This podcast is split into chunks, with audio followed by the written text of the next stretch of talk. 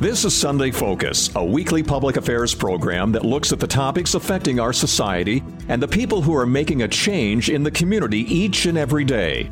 The people who have vision for the next generation. Sunday Focus presents new challenges for us, keeping you informed with topics of local and regional interest. Now, the host of Sunday Focus, Christine Manica. Welcome back to another edition of Sunday Focus. I'm being joined in the studio by two special guests here. They are both with one of the many great organizations here in the Sioux Empire called Face It Together. It's actually right next door from this building, so they probably just took a quick walk here. We have the Peer Addiction coach, Joe Talustas, and someone that has benefited from this program. His name is Steve Hondel. Hey, guys, good morning. Good morning. It's 66 steps, by the way. Is it really Yep. 66 steps? Yep. Did you count? I did. Yep. Very quick walk. Well, thanks for so much for joining us here this morning. It's actually been a couple of years since we talked to the people from Face It Together. Mm-hmm. Actually, during 2020 was the last time we spoke. So, for anyone that's not familiar with this organization, let's start from the beginning. Tell us about Sure. Face It Together. Face It Together started in Sioux Falls in 2009, and it was the brainchild of Kevin Kirby, who's a local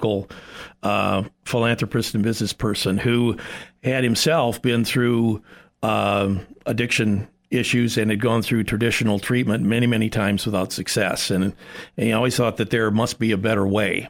So uh, back then, he, he, he put together three town hall meetings and brought together people from every walk of life to talk about the issue and talk about what's working, what's not, what's missing, what's, you know, are there better ways to do this? And, and out of that came an organization that really kind of started from absolute scratch. The concept of peer coaching, which is at the basis of what we do, um, has been around for a while, but really we've kind of been, you go back to 2009, we're kind of on, we're not bleeding edge, but we're probably, you know, we're, we're, we're close to doing that. And, and now coaching in that, since that time has become, uh, very popular around the, the country and very successful because it's, it's di- different, you know, it, it, it fits in with all of the other uh, ways of addressing problem use and addiction and things. Uh, its its key part being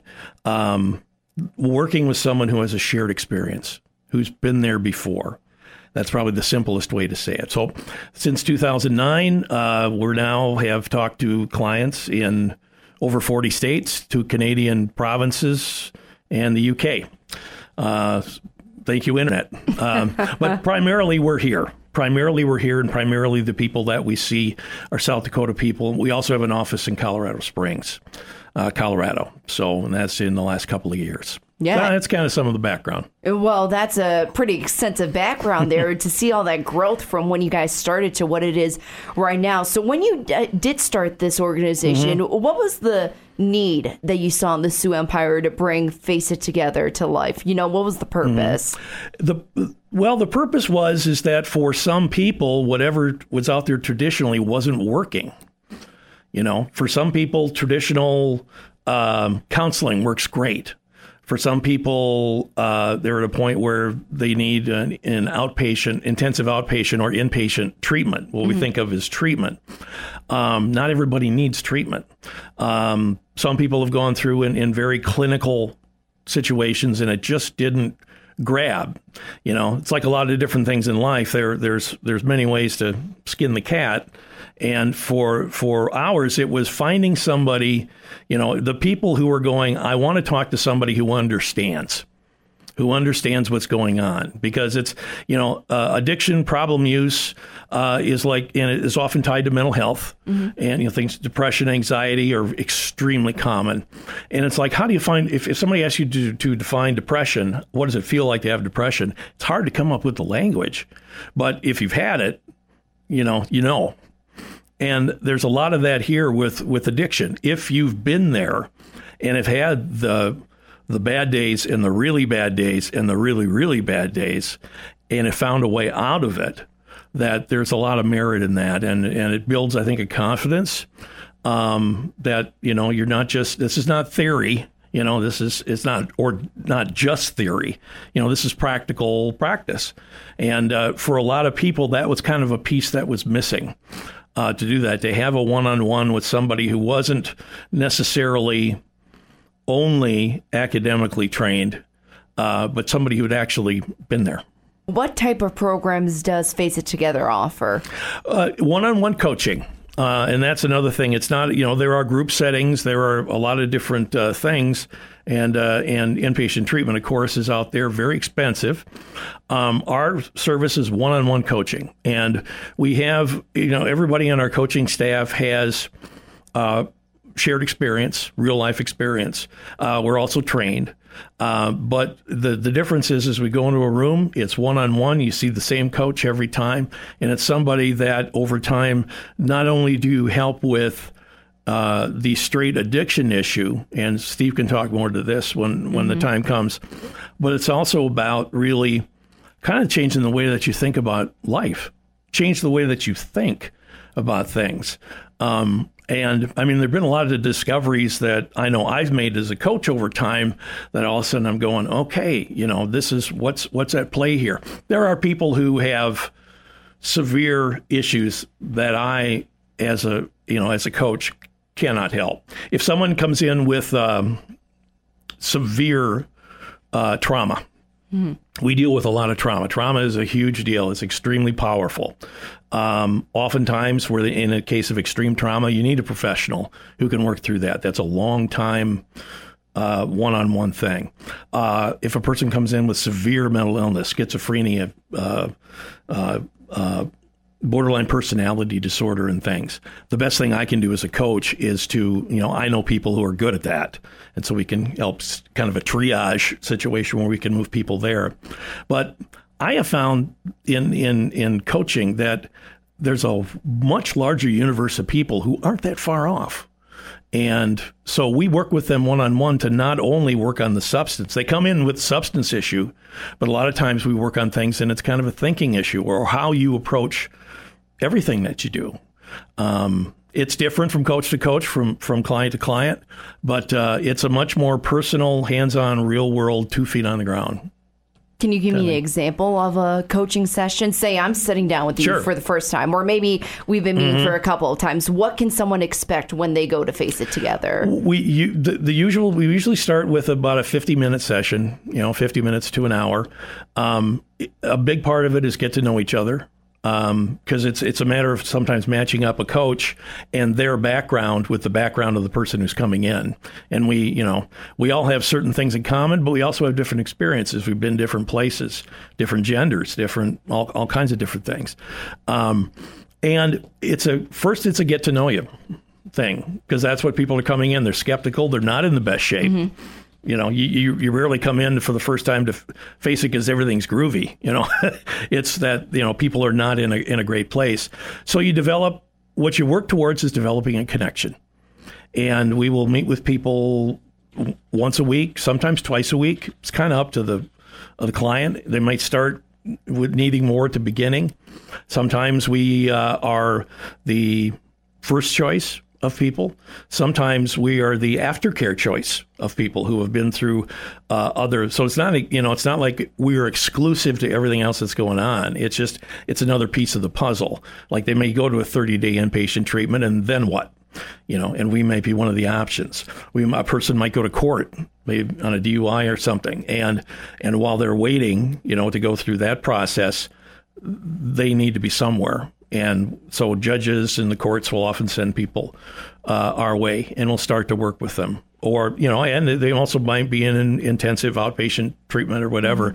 It's finding it's finding the fit, but it's it's it's not a group situation. It's one on one, completely confidential. Nothing leaves the room, uh, and I think that creates an atmosphere where people can be honest and they need to you know honesty is one of the first things that, that come along both being honest with yourself and being honest with the people in your life and so that's where we start. And from then on it kind of goes where it goes That's a very true mm-hmm. about that. Speaking about being truthful, yeah, you have to be truthful mm-hmm. with yourself too in order to go forward and Yep. uh, helping heal yourself too. If you are just listening, I'm being joined in the studio with Joe Telustas and Steve Hondo from Face It Together. Steve, don't worry, we're going to get to you here in a little bit. Now, Joe, we were talking about this before. Mm-hmm. Addiction has many faces. Yep. Now, what types of addictions does Face It Together help its clients with? What What do you see on a day to day basis?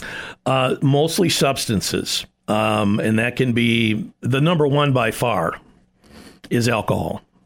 Two thirds of the people we see come in with an alcohol problem. Um, other street drugs, um, what we where we don't have expertise is in gambling, sex addiction, other things like that. It's mostly substances that people are coming with, and and, and I would say after uh, alcohol, probably meth is next. Mm-hmm. Meth is a real problem. Meth is is in kind of its own category. It is it is tough, and especially when you have an IV user of meth that is a tough thing to come back from. There's, you know, your your brain is literally rewired, and it can take up to five years to get out of that. But we've got everything: marijuana, cocaine, uh, you know, uh, opiates. Certainly, you can't leave that off the list. Uh, that's and, and, a lot of times it's a poly use because a lot of times you're dealing with people who have mental undiagnosed mental health situations mm-hmm. and they're self medicating, and it can be anything from from soup to nuts. So, but you, so, if you if you can think of it as a substance other than food, probably, because again, that's its own area of expertise um, that's what we that's what we work with. When you're looking at addiction from not only a statewide perspective mm-hmm. but local locally too what does that look like here in the sioux empire and throughout south dakota? Uh, alcohol number one.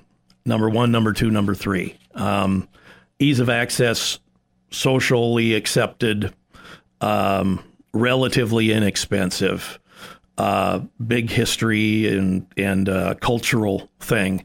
So by far, that has has always been and will continue to be the biggest problem. Um, our our our meth work is is is certainly above the national average. Mm-hmm. Um, uh, it's it's a real problem, uh, and uh, uh, and it's not going away. In fact, it's probably the the problem itself has gone up. Um, fentanyl and other opiates certainly have you know, I've gone from from nowhere to to to a, a big issue. Uh, the uh, toughness with that is is with fentanyl as a as a replacement for other opiates. Um, it's built to hit fast and then not last long. But if you you don't know what you're taking, you don't know what's in it, you don't know how big a dosage it is. It's that big hit at the beginning that can, you know, that can you know have uh, respiratory arrest or or uh, or just plain out passing out and going Jimi Hendrix, you know, on, mm-hmm. on, on somebody. That's a real toughie. It's it's way too cheap. It's way too uh, unsure of what a person is using. So that's a big problem as well. What do you think a connection is with addiction is with clients that you see or maybe just addiction in general? How does someone say get hooked on meth that quickly, opioids, stuff like that? Well, there's some of it's chemistry, you know, and some of it hits different people differently. Um, you know, what makes meth as addictive as and so quickly, uh, you know, you're probably going to need to talk to a chemist before that. I just know that it does, and that it can and it can happen very quickly, and the damage from it can happen very quickly. Um, um, opiates the same the same way, depending on where you start. It was one of my problems. Um, I got hurt. I got hurt doing a radio stunt. As a did matter of fact, really? yes, I did. Involving donkeys. It's a colorful story. Donkeys, eh? Yeah, it's a colorful okay, story. Okay, now we're gonna have to hear that oh, story well, eventually. Yeah. Um, yeah, and, uh, and but it, it, put me in the hospital and introduced me to my first Demerol shot, and uh, it was like, where have you been all my life? And for uh, for about two, three weeks, it was like the greatest thing in the world. And then I fought it for 20 years. And uh, so, an example, you know, so I've, I, have I have I have experience with that, and then there was polydrug use later. Uh, undiagnosed mental health issues was a big part of my mm-hmm. thing. Mm-hmm. I was self self medicated for a lot of years, um, and I finally ended up going to uh, inpatient treatment when I was 47.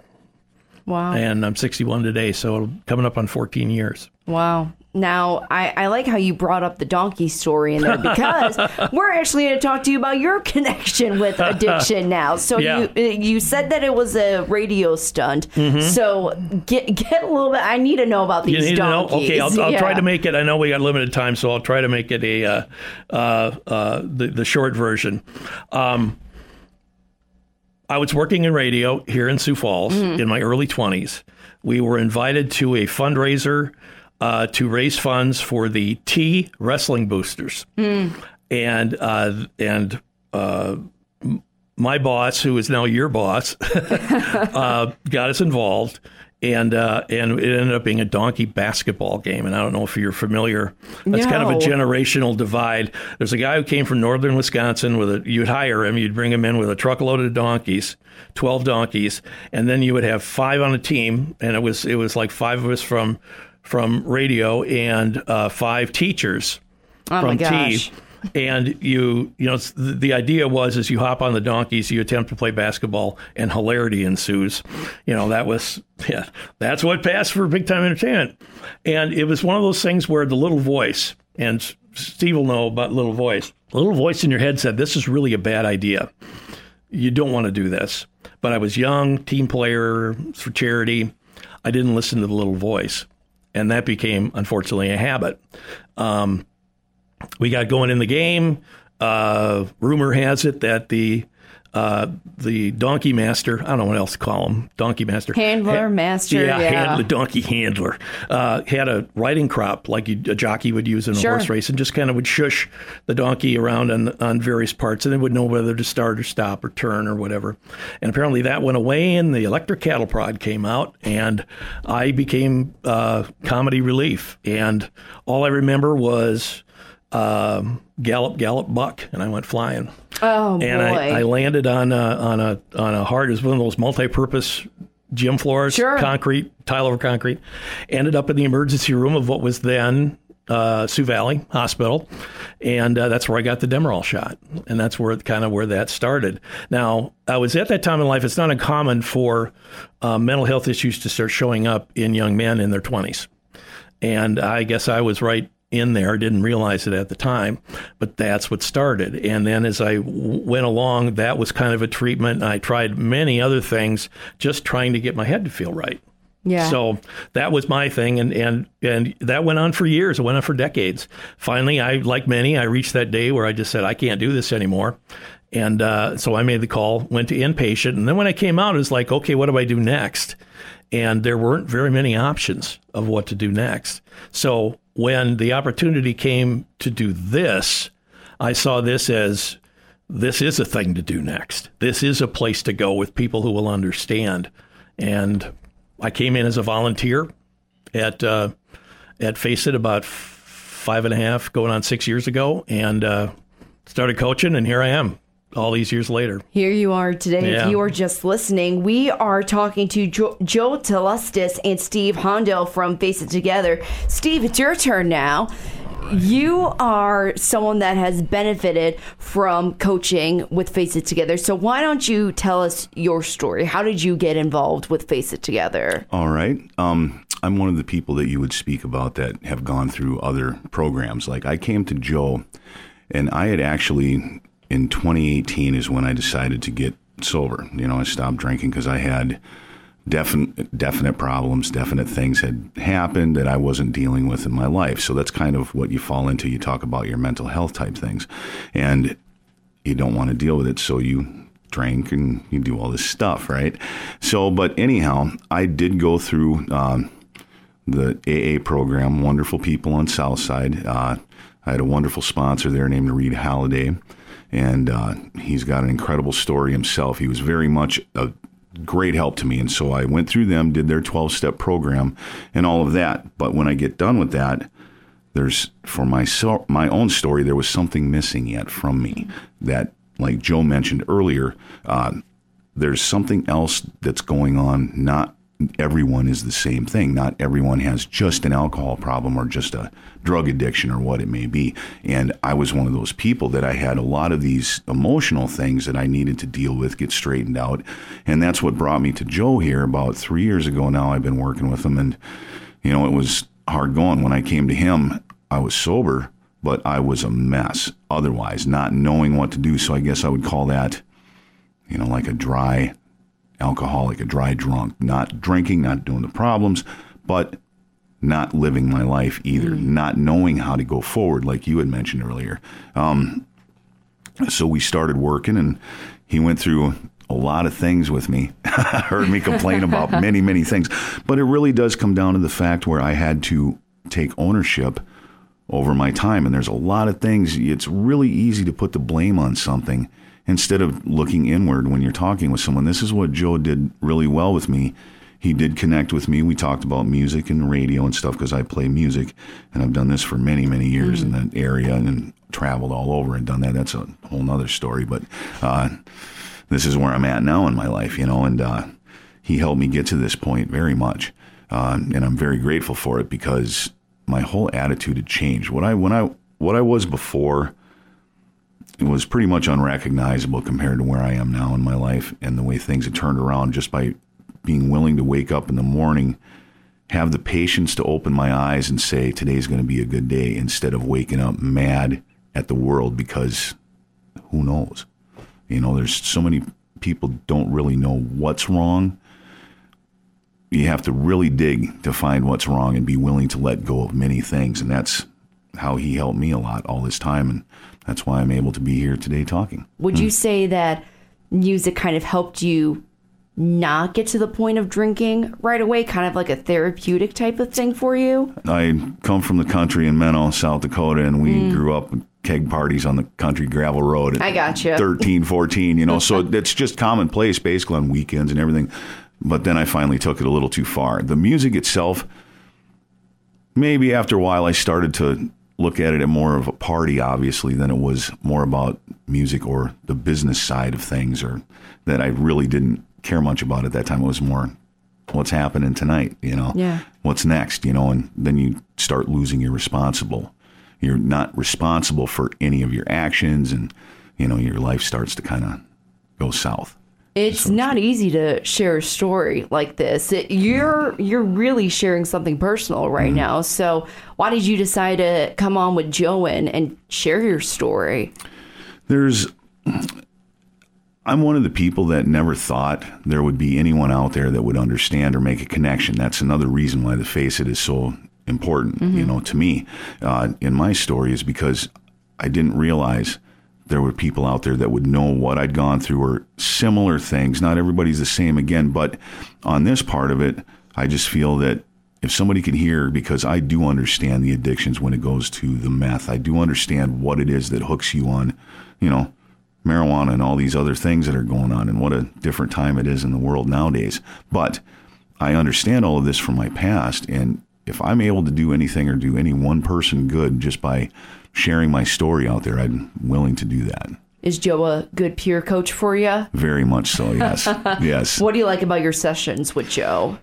Pretty much we talk about everything. Like there's really no ground that we don't cover. And in the early year, in the early beginning, it was more about all of my emotional problems and all of my things that I wasn't willing to just dump and let go, mm-hmm. unhitch the plow, you know. And nowadays, what I enjoy about it is we get together and now it's talking about whatever we're doing for the week because there is nothing going on. yeah, I mean, really, there is, but there's not. There's life happening. I'm happy. There's no need for, and we talk about kayaking, fishing, you know, what he does when he goes back to uh, by Huron, you know, Forestburg and all that. I mean, it, we just, it's just a fun discussion where it becomes more of like friends getting along and just sitting and chatting. Hey, how'd the week go? You know, just like a normal, dis- just normal talk. How did you deal with COVID during that time of isolation when you necessarily not had the face to face contact? Well, I'll tell you, that was hard. We talked on the phone, which that's fine, and that worked through. But as far as like being able, uh, then he had surgery and stuff that had went on for a while there, and then I had a couple different people filling in over that time, and that wasn't quite working because they didn't understand me, which is nothing against them, but there's got to be some kind of an understanding, and they weren't with me at that point mentally already. It would be like starting from the beginning again, and I was not ready to do that with somebody because he already had known so many things about me already. So it was missing over that time. There was one summer, the first summer that it had hit, that was when he was hurt, and then he came back later that year again, like November, I think, and then mm-hmm. things started going again. And by that point, my life had changed a little bit, and it had gotten up, down, all around, you know, until you finally get your feet on the ground. And then once it was about the middle of it, I suppose, after November, he had been back, and then by the time it was March, May, I think I started getting more of an understanding about getting through it, mm-hmm. and then uh, did one Zoom meeting. I guess that was all right. you know, I mean, you just kind of kind of make make it through and make do as best you can. A lot of people probably didn't at that time. You know, I was lucky enough that my life didn't stop. I had a job at the time before I took over the property that I have now, and uh, I was working for delivery, so I was at work every day. Nothing stopped for me, and I still did my kayaking outdoors when I could, fishing. I mean, mm-hmm. nothing stopped me really from activities that I like, and then playing in music because I still play around locally. So we still had our band practices, and so nothing really changed for us as far as that went. We weren't really locked in. Uh, the I made my two. You know, I went out and worked and made a plan, made it work. You know, yeah, patience. Yeah, absolutely. If you were just listening, Joe Telustas and Steve Hondel with Face It Together, they are in the studio. Now, before we talk about this event coming up for yep. you on September 24th, Steve, how are you right now in your recovery process? I'm doing really good right now. It's, uh, yeah, you know, there's no drama. I guess that's a phrase that most of us like to say. There's no anything outside causing anything to me. I'm happy. And it's nice to feel this way for a change. Uh, it's been a while and it's been consistent now, so it stays. As long as you're willing to work on yourself, and that's what I've learned, it stays. Yeah, good to hear that. Now, Joe, uh, let's talk about this walk that you guys have coming yes. up. Yes, uh, March into the Light. It's our oldest tradition at uh, at Face It Together. It is a day to remember. It is a day to celebrate. It is a day to uh, remember those who didn't make it. Uh, March into the Light is on the 24th of September, Saturday the 24th. It is at Good Earth State Park. Two events really there. One is at we re, we get together at 6:30 in the morning and we take a walk at sunrise. The walk is free.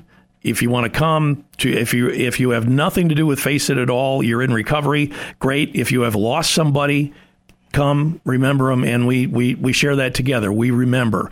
It's also a fundraiser. We do have we have people that are raising money buying t-shirts various things like that.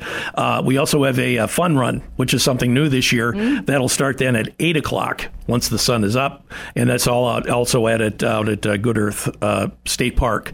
Um, so all information on what we do the the march into the light everything that we do at, is at wefaceittogether.org.